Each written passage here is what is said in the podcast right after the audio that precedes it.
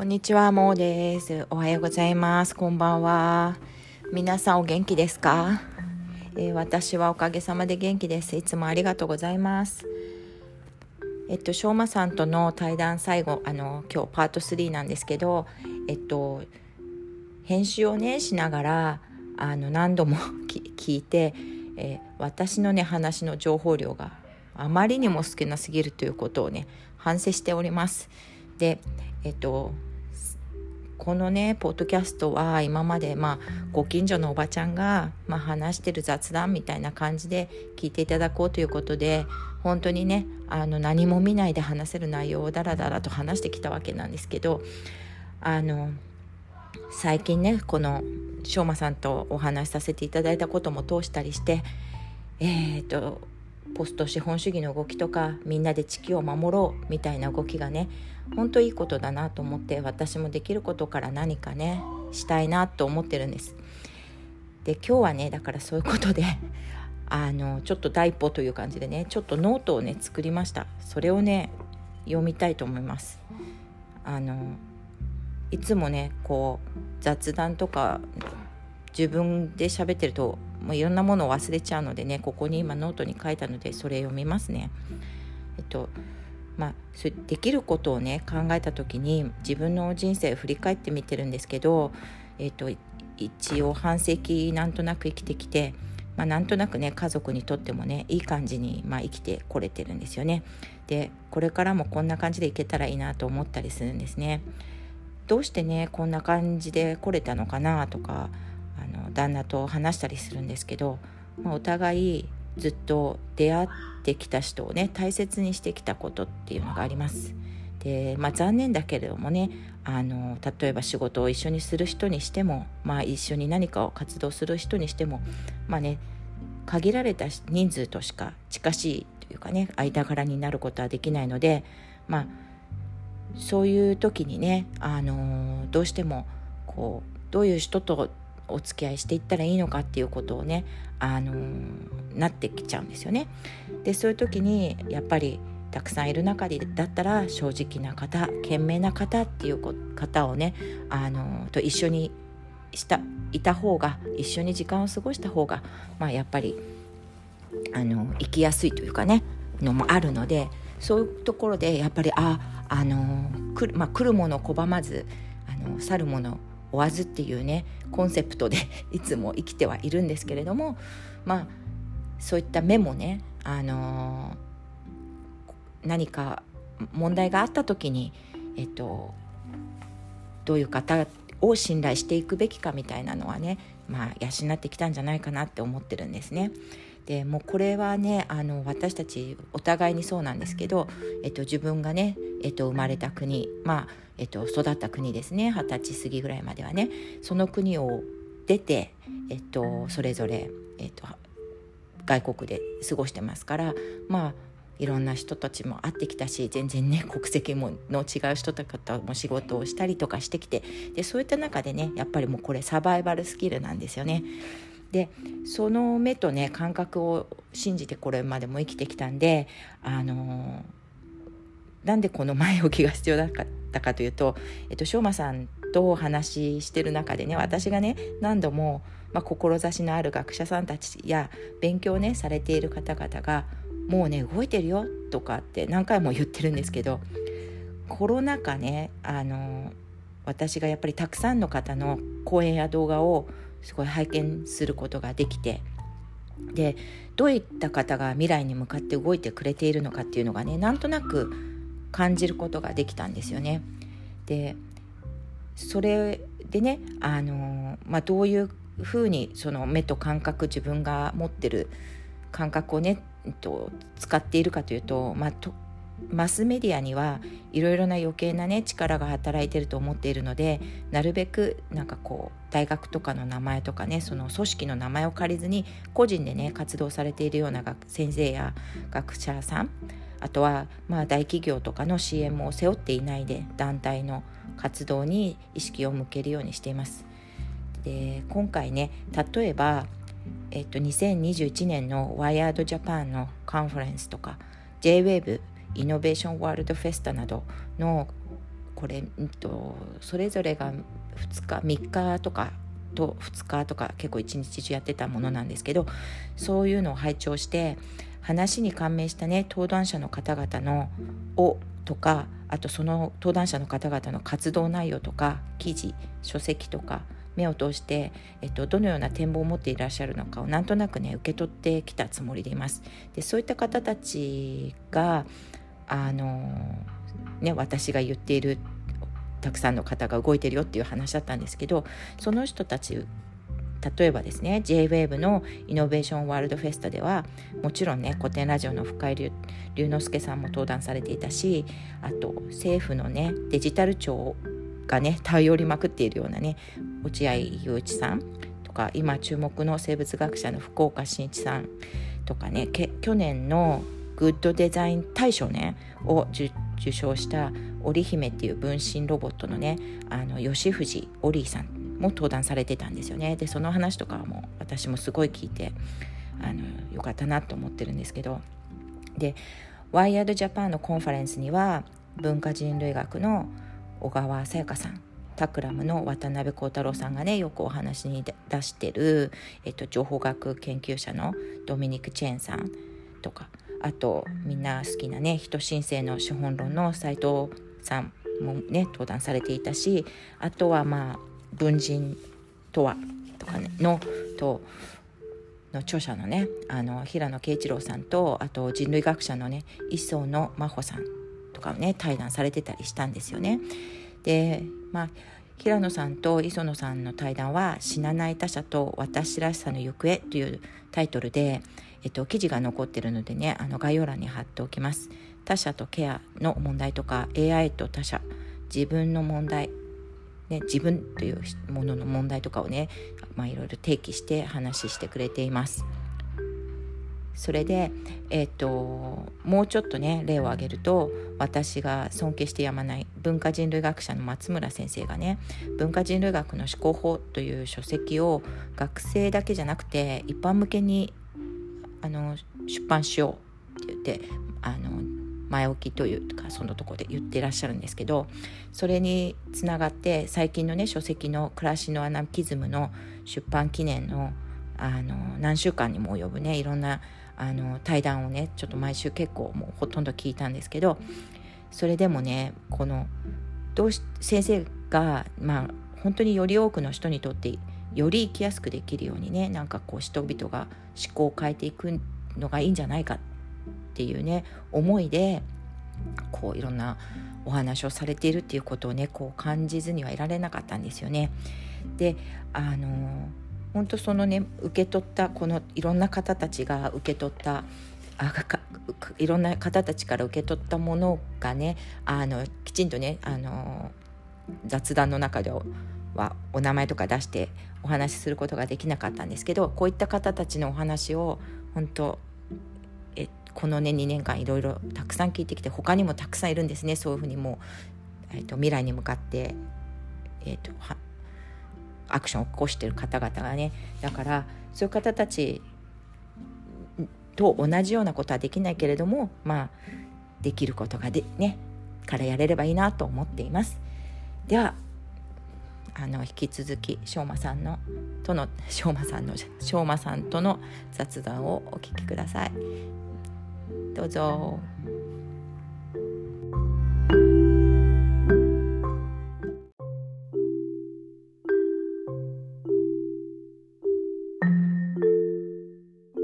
ちょっと今奥その愛愛の表現がちょっとすごく難しいですけど、うんうん、そうだよね、うん、愛って何かなってわからないこともあるから、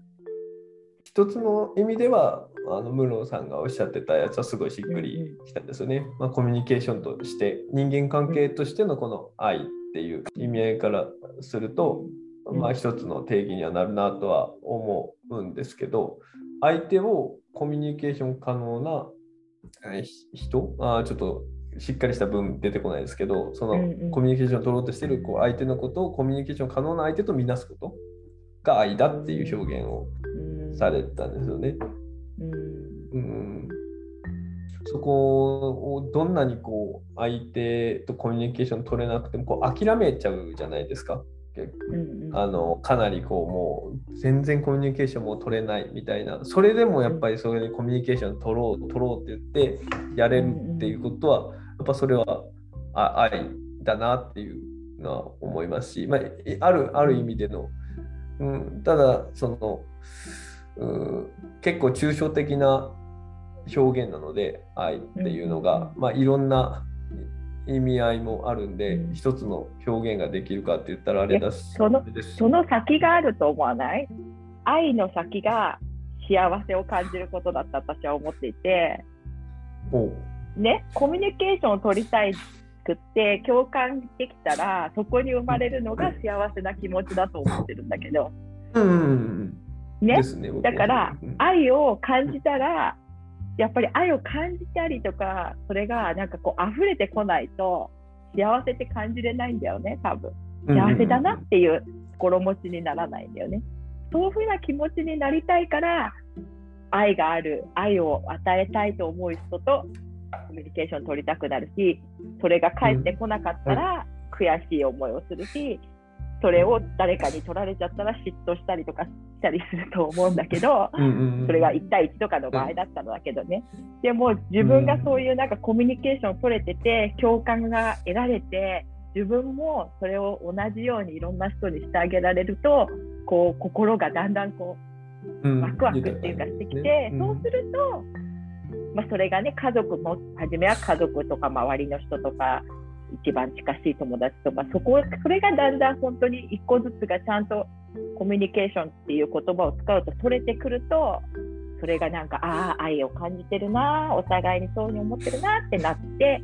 でそれが幸せっていう風な気持ちになってくるのかなって思うんですけど。今そのあ愛自身をこううん捉えきれてないところがあるので、そうねまあ、今ね聞いた話からすると愛みたいなのがそのやっぱり感情いろんな感情の変化揺れ動きから生まれてきたりそこの彩りの中でこう表現されうるものだというふうに考えると、うん。うん、やっぱりそもそもその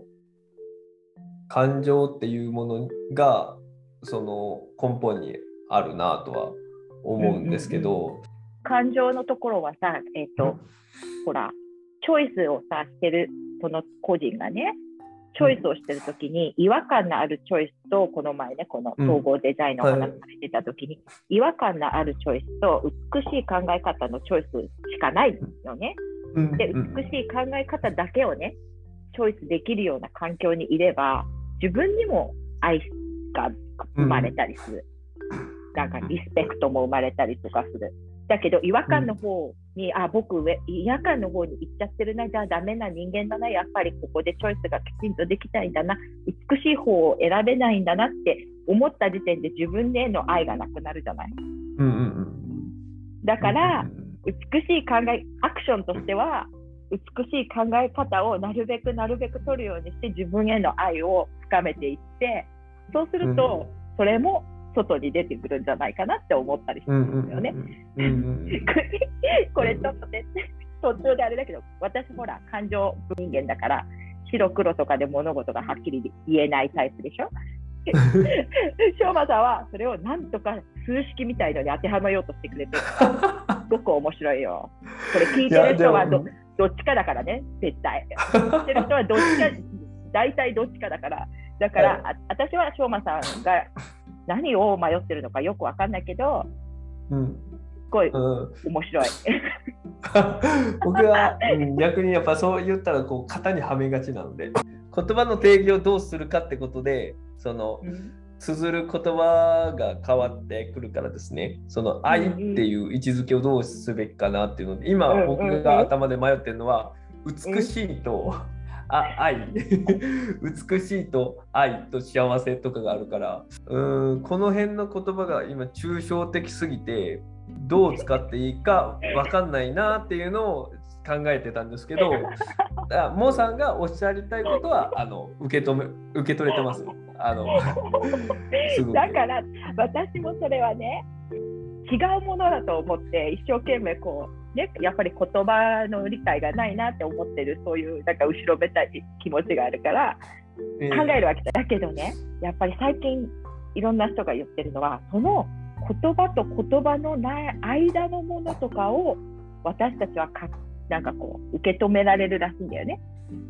だから言葉にはできないうんそうそうそうだから美しいって言ってもみんなにとって美しいは別なわけで。で私もだから美しいものについて書いてる人とかのことをちょっとちょっとだけしか読めてないけど読むと、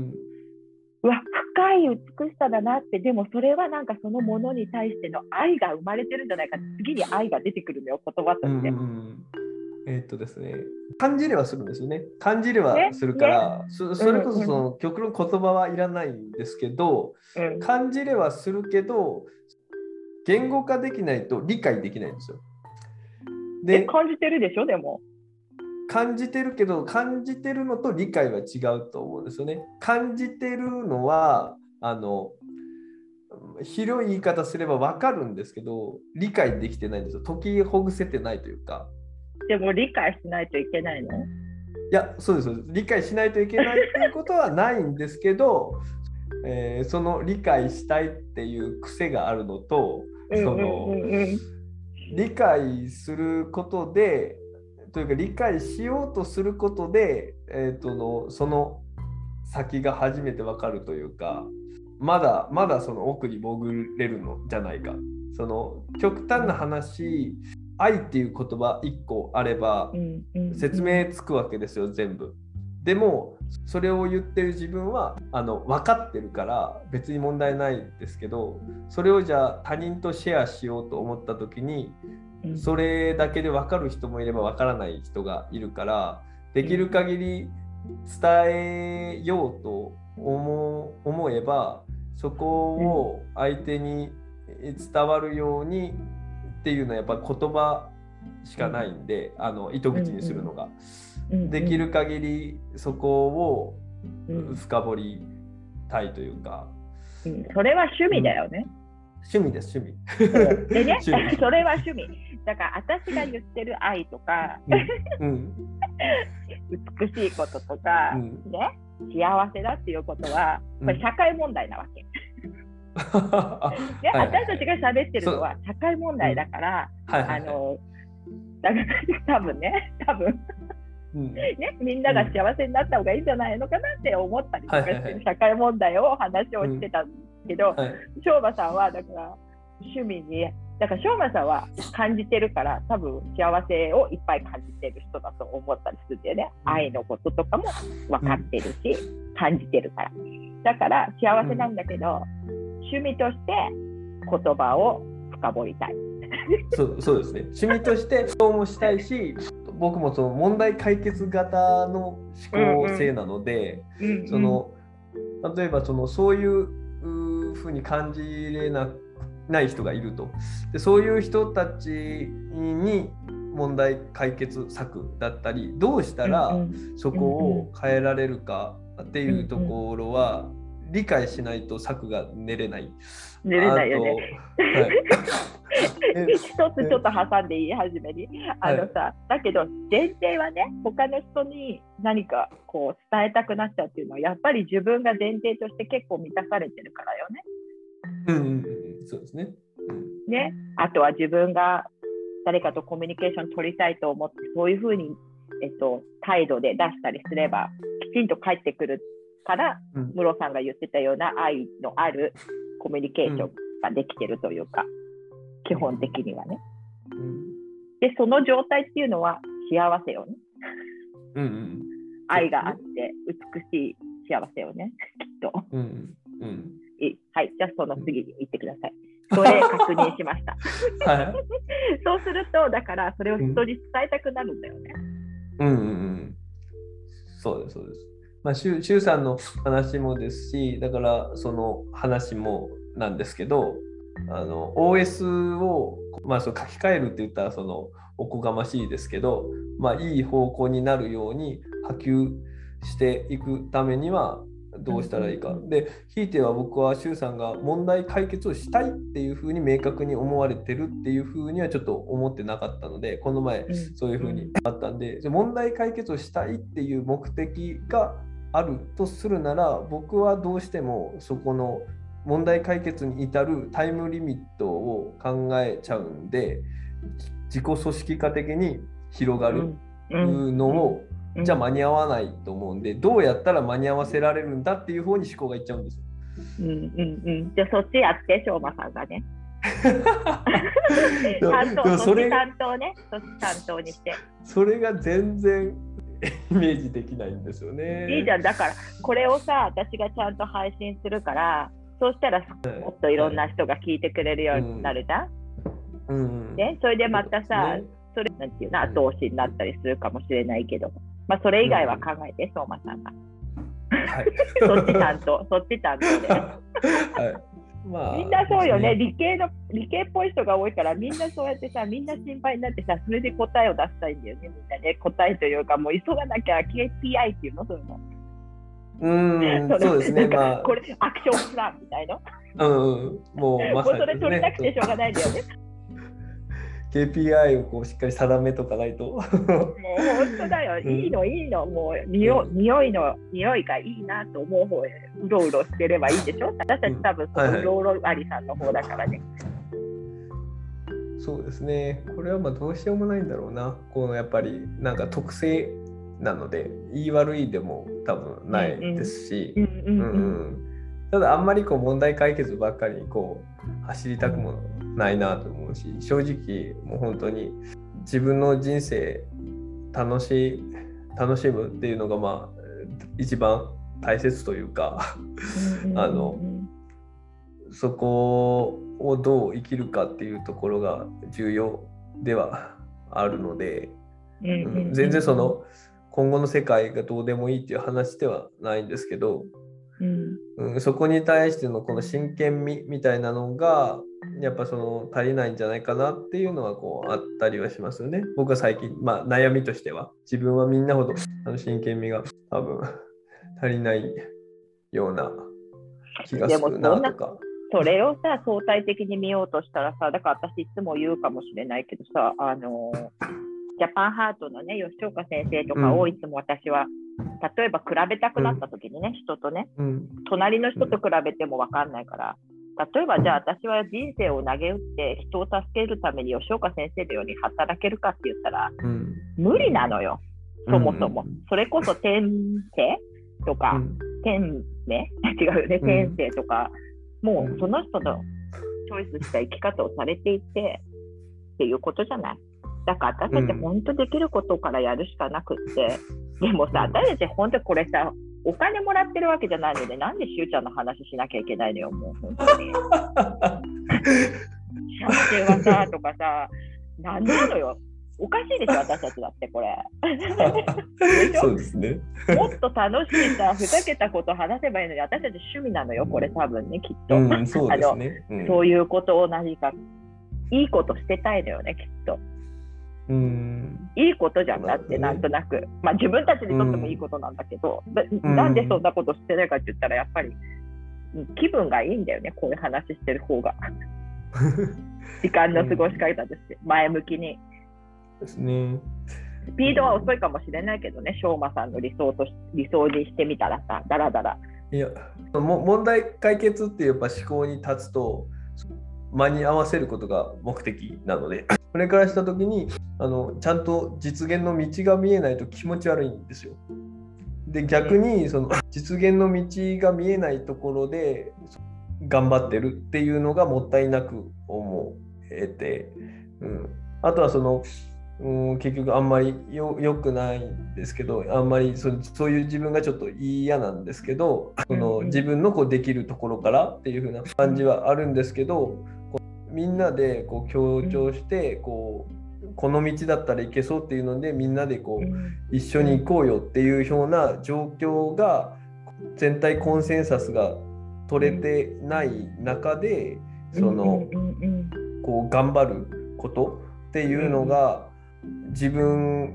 がこうやるっていうのがあんま意味がないように思えてきちゃったりして、でそそういうのをこういろいろ個人個人でやられてる人たちをこう否定する話じゃなくてですね、それすごい素晴らしいと思うんですけど自分自身がそういうのをこうやるのがもうは儚いちっぽけなことだなっていう風なのがこう思えちゃうとその目の前の利便性を優先したりとかしちゃったりですね。そういうところもあるから、まあ、そういうのは嫌だなとなんか思ったり、えーとかあとは今資本主義社会がこう良くないなと思いつつ再分配みたいなことがされないとなというのもあるんですけどうーんまあ、まずその自分がこううんうん。安心して暮らせてでこうやりたいことをやれる自分なりにいいと思えることをやれる環境にうんするために今のルールでいけばお金が必要っていう話になってくるのでうん。そういった意味合いでその例えば投資とかにしても有意義だと思える社会問題を解決しようとしているところにこう全部やるわけではなくてそういったところを鑑みつつ今のルールベースでその自分の環境を整えるために資金を投じてたりするところもあるからですね。うん、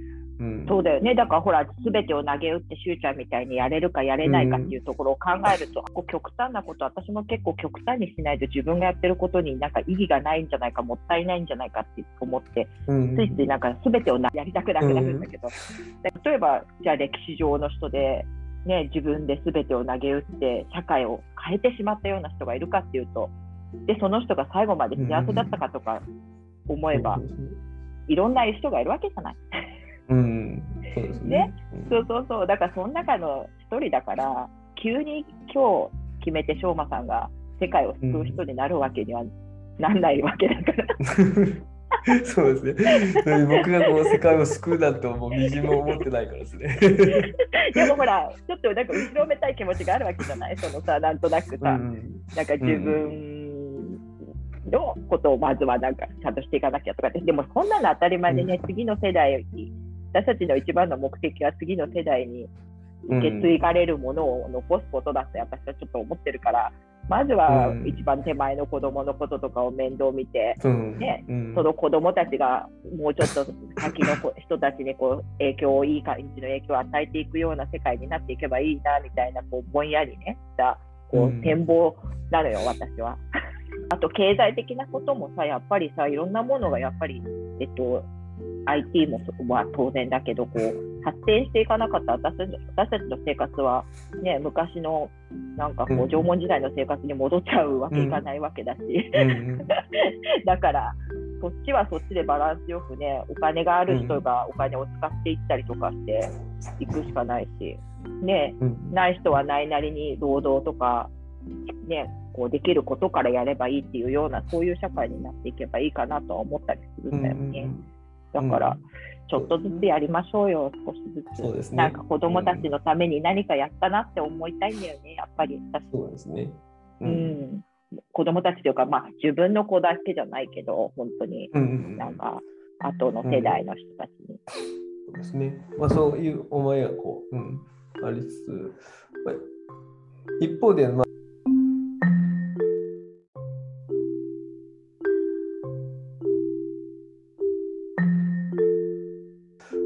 一方で、まあ、これはもうあんまりいい話ではないかもしれないですけど、まあ、人間自身がこう知性があるがゆえに世界をコントロールできるかのごとく動いてるじゃないですか。で結局この環境問題にしても発展させてきて環境問題の問題を解決しようとできるんだみたいなところでそれこそ人間も自然みたいな感じでこう捉えてうんいった先にうん。本当にその止めうるのかもしかしたら止めうれないのがその全体のそれこそ自然の流れなのかもしれない。っていう風な話もなんか考えたりそれで滅亡してしまった先にもっと違う電子的な存在というかまた違う存在みたいなのがこうこう流らえていくのも、まあ、それが自然の流れなんじゃないか。でどこの立場でこう有価で変わるからですね。その人間人類の立場から言ったらその環境問題を起こしたのは人類ですしその人類のためにと言ったらそれをしない、えー、防ぐのがいいと思うんですけど、もう全部ひっくるめて考えた時に本当にもう防防ぐべきなのか防が 防ぐべきなのかって言ったらなんかおかしいですけど違う立場から言ったらもうそれもそのままでなんか世界はただただ進んでいくものなのかもしれないなとも思ったりとかですね。でもさだからそれをさ私もさえっと、漠然とやっぱりもうちょっと前子供が生まれたぐらいの時ってなんもそんなリベラルアートなんてもうなんかリベラルアートって何ですか？みたいな感じだけどなんていうのかな、漠然と心配してたりとかしたんだよねなんとなく、うん、こうそういう話も聞いたことがなかったしなんかこう、資本主義で私たちはコントロールされてるからこういう思考方法なんだなんていうのはよく分かってなかった。こうするべきだみたいなこととか分かってなかった、漠然といろんな社会の問題とかあとまあ災害とかそういうものとかもすごくいろいろ漠然と考えあの心配してたけどだけど今はさそのもしかしたら人間なんかじゃ誰もいなくなっちゃえば地球にとってはすごくハッピーだよねみたいな、また極端な話になるけど、じゃじゃあ全員今この世の中の人がいなくなるわけいかないわけだし、でっていうかいいか悪いかっていうよりももう無理なわけじゃない、それで今までだってヒあのヒストリーの中で多分人間はその時にベストだと思ってきたことをやってきたんだと思っているんだよね。私は。それぞれの人が、それぞれのさっき言ってた自己適応型、自己適応してさ、やってきたわけじゃん。だから今それを私たちもその先のことももしかしたら究極誰もいなくなっちゃうのがいいのかもしれないけどそういうことにいかないから自分に今の自分に立ち戻ってじゃあやれることからやりましょうかみたいに、私は思ってるのよね、うん。そうですね。いや僕もその立場ですよ。この語弊がないように言っとくとそう僕も人類ですし そのそういう立場立場なので、うんうん、そういうふうに思ってます。そうちゃんとその個人個人がやれることをやっていけばいいと思うしそれで、うん、あのリミットのところまで間に合ってなんか、持続的になんか人類が続いていけばなとは思ってるっていうのは間違いなくて。うん、だけどさそれをさきちんと考えてるとそういうことも本当はあるかもしれないしそれが一番ベストかもしれないってやっぱりいろんなことを考えてるきたりとか勉強してきたから分かったことでそういうことすらも頭の中になるないと漠然と心配しちゃうし、なんかこう今やってることとかがこれでいいのかなこれでいいのかなって不安の塊みたいになっちゃうっていうか、だから考えることってやっぱいいよねっていう話だったんです。ね。はい。一方でこうな何が正しい考えかなんていうのは分かんないで一方でそういうふうな考え方ももしかしたらあるのかなっていうぐらいの、まあ、想像の話ですね今のは。で、まあ、そこからすると僕はやっぱ人類としてなのででこの前ちょっとそのインプッターのタグの時に善悪の話をちょっと最後投げてたと思うんですけど、個人個人のま価値観によるものかもしれないんですけど、まあ、人類っていうこう主体に立った時に、まあ、その人類として何がいいかみたいなことを考えたらやっぱりこの生存していくことっていうところは間違いなくあるわけでそうするとこの人類のその全体的な主体としての良いことみたいなことは言えるのかなとその地球環境を守るだったり全体誰誰しも関係して誰しもにとって、まあ、メリットみたいな言い方になりますけどあるっていうことだったら、うん、深井さんがおっしゃられてた、まあ、社会的絶対善みたいな風なことをなんかツイートされてた時があったんですけど、まあ、それの意味合いに近いのかなっていうふうにはちょっと思ってて、まあ、そうだとするとその環境問題に対して何かフォーカスするっていうのは社会的絶対善みたいなことになるといい悪いの話になるじゃないですかジャッジメントの。わからない。あ、えっ、ー、と、はい。感じるんじゃないかと思ったらがするんだけどだからはいそれが善か悪かとか感じない人とかもいいるから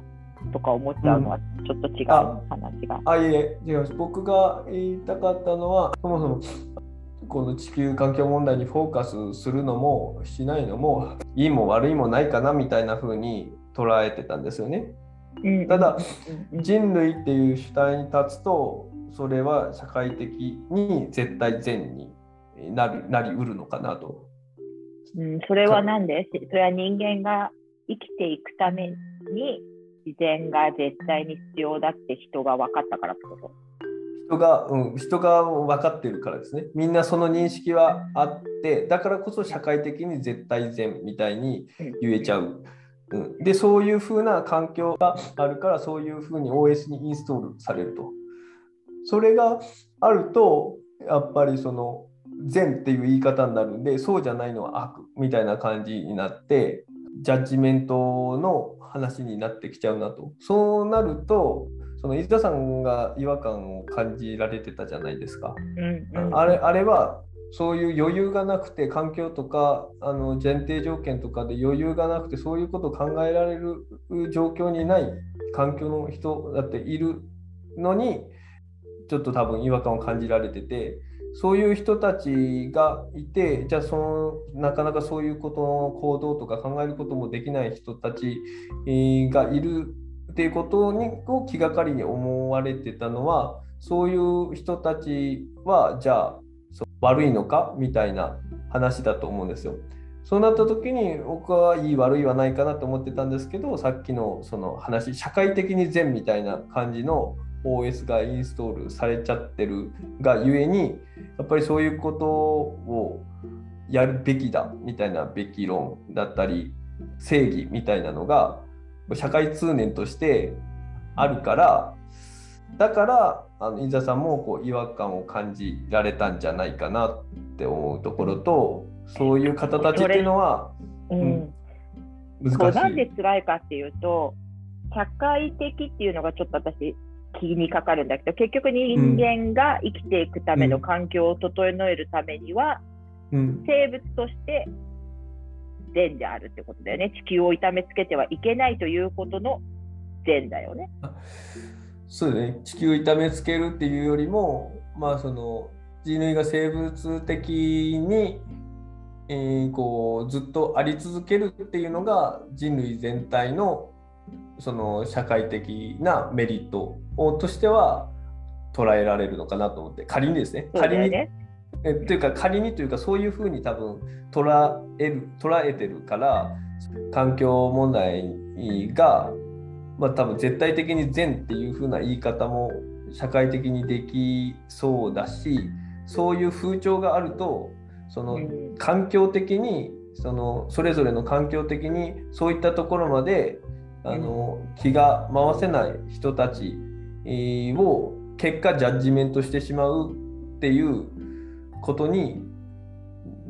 ならないかなって思ってならないかなというか、うん、ななる場合があるなというか、人としてね人とだからでもわそこで私がすっごく違和感あるのは結局人間中心でいるわけなんだけど、私ね最近やっぱりいろいろなんか考えてると私たちも自然の一部だと。うんうんうん、だから地球も一緒に壊れてしまうと。うん。あ地球も壊れたら私たちも壊れるんだけどさ生物の、生物だから。だけどさ、それがさ、うんとうん、それが善だと考え善としましょうそうして。それでその時間がなくて、えっと、そこのそこの考えに行き着かない人たちがなんとなく肩身の狭い思いをしているのは誰かにジャッジメントされるっていうこともあるんだけれども本人自身がやっぱりさっきの美しい考え方に戻るけど美しい考え方をチョイスできる、えっと、うん環境にないからだと思うのよ。で美しい考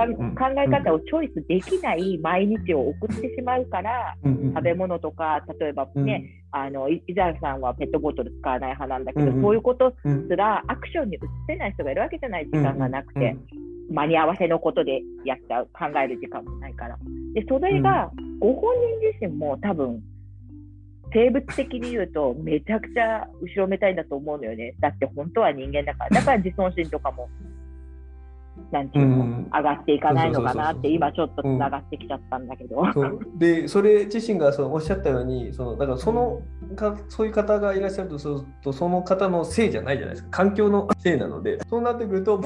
そこの環境のせいなのにっていうので伊沢さんが多分違和感感じられてたと思うんですよね。そうだね、そうだね。その環境のせいなのに善悪みたいなところで自分でジャッジメントしてしまうとどんどん負のスパイラルに入っちゃうし社会的にもそのそういう人たちがいるそういう人たちに対してこの悪の烙印を押すような結果になるじゃないですか。ただそそういう状況を理解した理解してる人はそういうふうにその人たちを責めたりしないというか悪みたいな言い回しをこうしないとは思うんですけど、うん、そこが下手するとそういうふうにこうなんか悪いみたいな感じになってしまう。でそれはやっぱり人間がこう人間として生きながらえるっていう生物的な絶対的な善として社会的にある。人間がエゴイストだからがゆえにですね、どうしてもこう構造的にそういう風になりがち。だからすごく切ないなと思ったっていう話ないです。よね。悪い循環なんだよ、本当にね。私、本当にだからこれね、あ悪い循環なんだよなーって。で、自分だけね、なんかさこう、いつも思ってたのはね、美味しいもの食べさせてもらってる時に、ああ、なんかこの、この半分をなんかこう、どうにかすることはできないんだろうか、こんな私は満腹にならなくてもいいのにって思った瞬間とかがあってね、うんなんとかなんだ、たまには食べたいよ、美味しいものも。うん。だけど、別にこれをね、なんか、どうにかなんないかなって思って、ずっとそれを悶々としてたんだけど、だから今は、なんか、いろんな人にそういうことを考えてもらえるようなきっかけを作ってもらうことがまずは大切かなって思ってて、まあ、大した力じゃないんだけど、うん少しずつね、で、私だけがじゃないっていうのが分かったから、その、今ね、特に日本とかもそうだけど、世界中でいろんな人がそういうことをもう、大きな動きをし始めてるから、それでね、で私たちがこうやってさ、うん。いろいろ考えて分かんないことをこう、突き詰めていくことによってさ、なんかさ、ちっちゃい動きとなって、さっきのほら、うろうろありさんじゃなくてなんだっけ？こう、最後には一本の何？道になるみたいなさ、はいはいはい。それの中のさね、超ちっちゃいけどさ、アクションになればいいんじゃないかと。組織化がですね、今自己組織化しだしてるからですね。と思わない？それのさ、やっぱ私たちが、誰かが始めないとさ、でもう始めてる人いるからさ、いっぱいさ、大きい力でさ。うん。だから私たちはできることをやればいいんじゃないかと思うよ。うん。今日はこれが、そうですね。先週それでみんなとね、しゅうちゃんのインプッターの回でいろいろみんなの意見も聞けたし。うん。うんいや、そこが動き出してるんで、それがこう、急にこう、指数関数的にですね、うん伸びていけばですね、うんあの Derek Siversの TEDとか見たことあります、社会運動はどうやって起こすかって。画面共有します？うん、えデレクシバー。社会学者じゃないの。経済学者？ーまあ、これ見えます。あ、見える。これ、So, ladies and gentlemen, at TED, we talk a lot about leadership and how to make a movement. So, る。let's watch a movement happen. あ start to これ見たあ見ました and dissection. あ The leader needs the え guts 見た to 見た stand ちょ out っと and be これ ridiculed. こ見た見面これ白こうい、ね。一人こう二人が so こう.入っ So here's his first たら with a crucial role. He's going こ to う show だん everyone だん else how こ to う follow. Now, if you notice that the first follower is actually an underestimated form of leadership ここの itself. 話の大きなところは、一番最初のフォロワーがすごく大事っていう話ではあるんですけど、結局これからこう増え始める。そうだよね。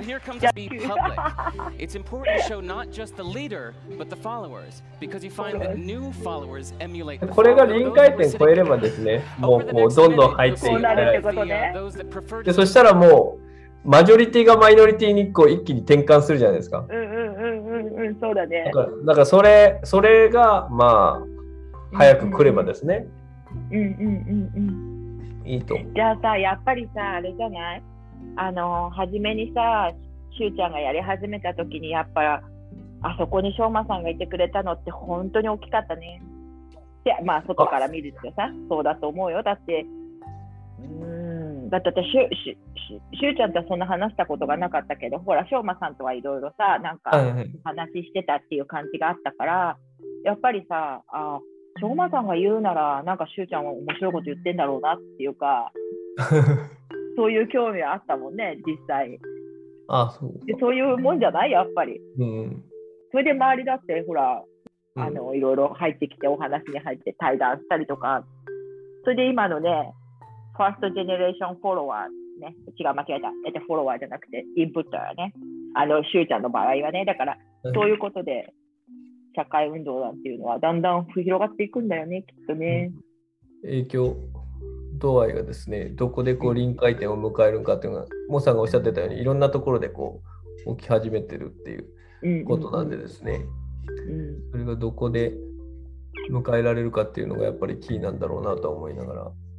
そうだね。それがね、私もやっぱり自分で一人でなんて絶対無理じゃない？こう自分の中でぼんやりさ、うん。思ってたんだよね。多分長い間、こうう、貧困の人がいて、この世界はどうなるんだろうとかってずっと、もやもやしてたんだよね、多分。だけど、それがやっぱり、あ、この人もこうやってやってる、こんな人もやってるって、やっぱりそのリベラルアートっていうか、いろんなことを勉強していくと、励みにもなるしね。なんか、そういうことなんだよね、多分ね。だからみんな勉強して、勉強した人からアクションを起こしていけばいいんだなと思ったりとかうんするんだよね。うんはい、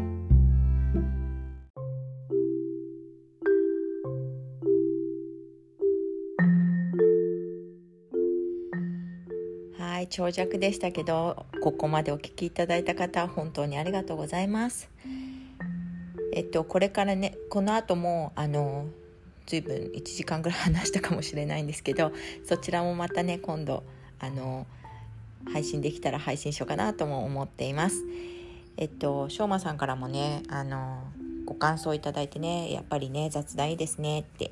あの、考えていたことのね言語化の精度が上がったり新しい発想が出てきたりでやっぱり感情についてもっと深掘りたいなというのと BI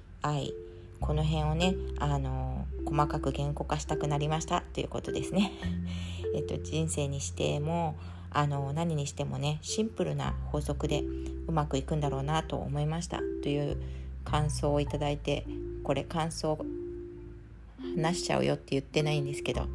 でやっぱりね私も本当にやっぱ話すっていうことで自分の考えとかがまとまることもあるのでまたねいろんな方と話していきたいなっていうか思いますし、えっとこれからまたねあのしょうまさんとも あの次回も何かお話できたらと思います。本当にありがとうございました。じゃあまたね。